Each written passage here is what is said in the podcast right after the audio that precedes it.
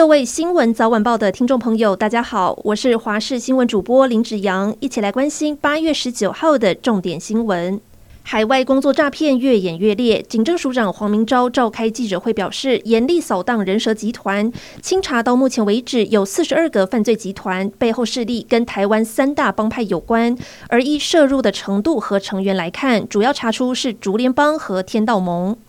柬埔寨诈骗问题引发关注，有影片显示18号将近60名男女疑似被囚禁，在和赌场保全发生冲突后趁机出逃。根据柬埔寨当地媒体报道，这一批大多是越南籍的逃离者，是街道工作招募，以为要到其他地区的赌场上班，但却是被拘禁在柬埔寨与越南相邻的甘拉省金凤娱乐城。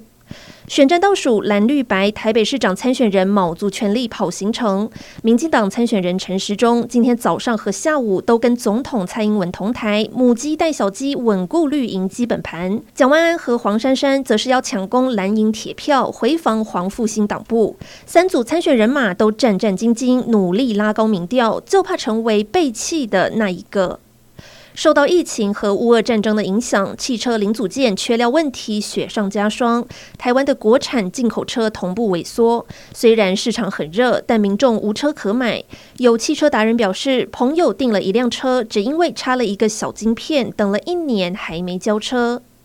国内今天新增22559例本土病例，126例中重症，以及32人死亡。最年轻死者是一名40多岁男性，曾经打过1剂疫苗，没有慢性病史。另外也再添4例儿童重症。因应9月开学季到来，指挥官王必胜证实，教育部已经和各地教育局讨论，初期将维持1人确诊全班停课3天，后续将采取个别快筛防疫假的方式，预计22号宣布新的规划。